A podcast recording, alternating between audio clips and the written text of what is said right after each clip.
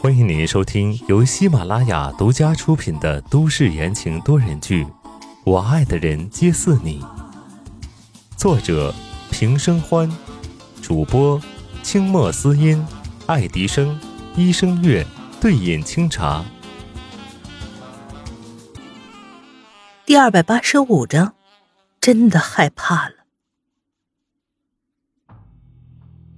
恐怖袭击式的自杀爆炸新闻，瞬间沸腾了整个的东港，人人自危。得到消息的方正清和宋子妍，立刻回到宋氏集团主持大局。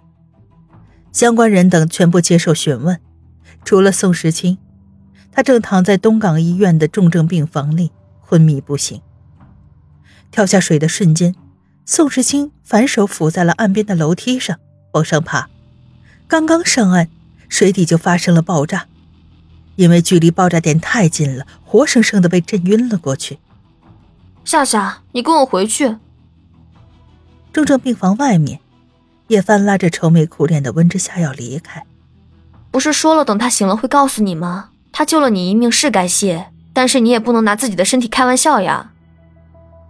温之夏摇摇头，目不转睛的盯着玻璃另外一头的人。你就让我待在这儿吧。你放心，松子都说了，他没事儿。叶帆耐心的劝道：“其实他也不敢保证，信口胡诌的。”温之夏坐着不动，叶帆无奈的只能去搬救兵。他劝不动，不信小的那个还劝不动。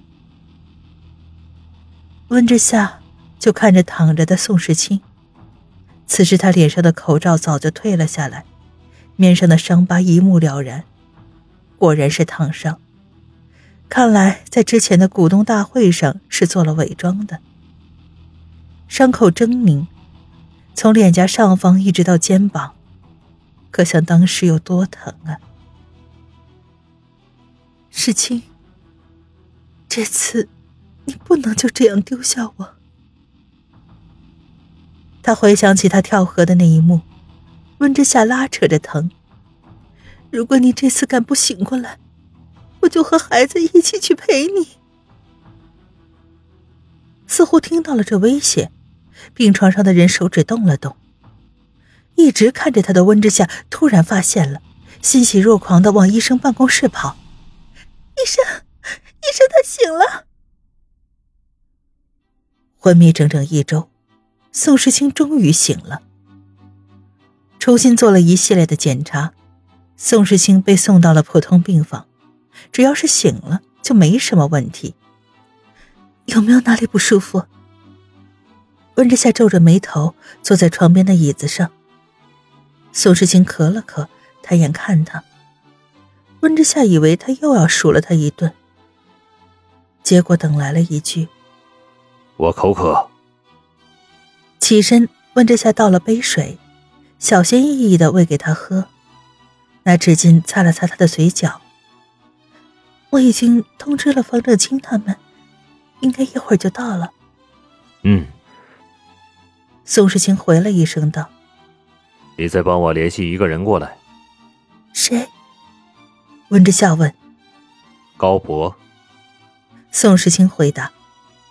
虽然不知道他要做什么，但是既然说了。那他就要帮他办到。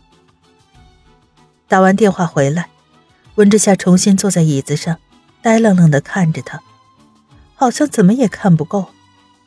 宋世清笑了笑：“行了，回去好好休息吧，我没事。”然而这话一出，温之夏刷刷的眼泪就下来了。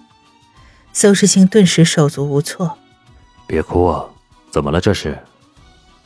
不问还好。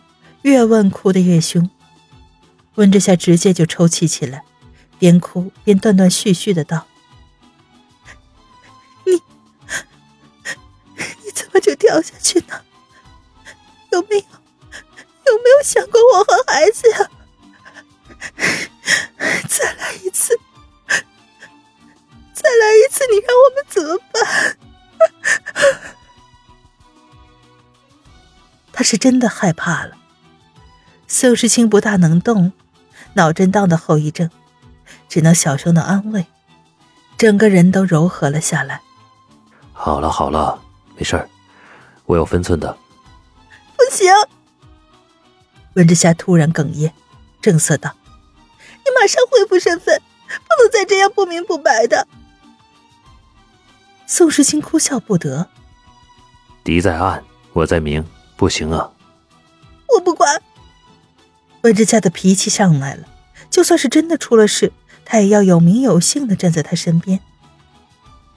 见温之夏不像是说着玩的，苏世清也收了笑。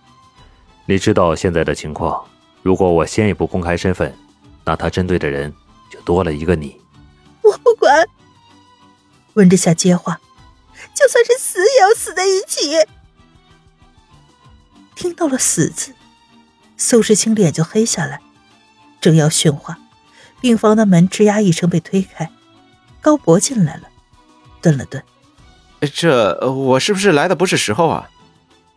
说着刚要往后退，宋时清叫住他：“进来吧。”转而对温之夏道：“你先回去休息吧。”显然他是不想跟温之夏争论这个话题。温之夏神色黯淡，看了一眼宋时清，又看了一眼高博。缓步扶着肚子出了门。你们这是怎么了？高博好奇。宋世清一个不善的眼神制止了他。宋世清直接进入主题。进展如何？拖过凳子，一屁股坐上去。高博挑着眉道：“查到了，找人黑了宋华生的账户，顺着网线七扭八拐的查到了他的住处，真是灯下黑呀。”他居然就住在东港北面的那片森林里，账户里的钱也查到了去向，军火买卖，这估计就是上周用来绑在钱董夫人身上的那玩意儿。宋时清呼吸一沉，军火买卖，看来这事儿可不简单呢。听众朋友们，本集播讲完毕，感谢您的收听。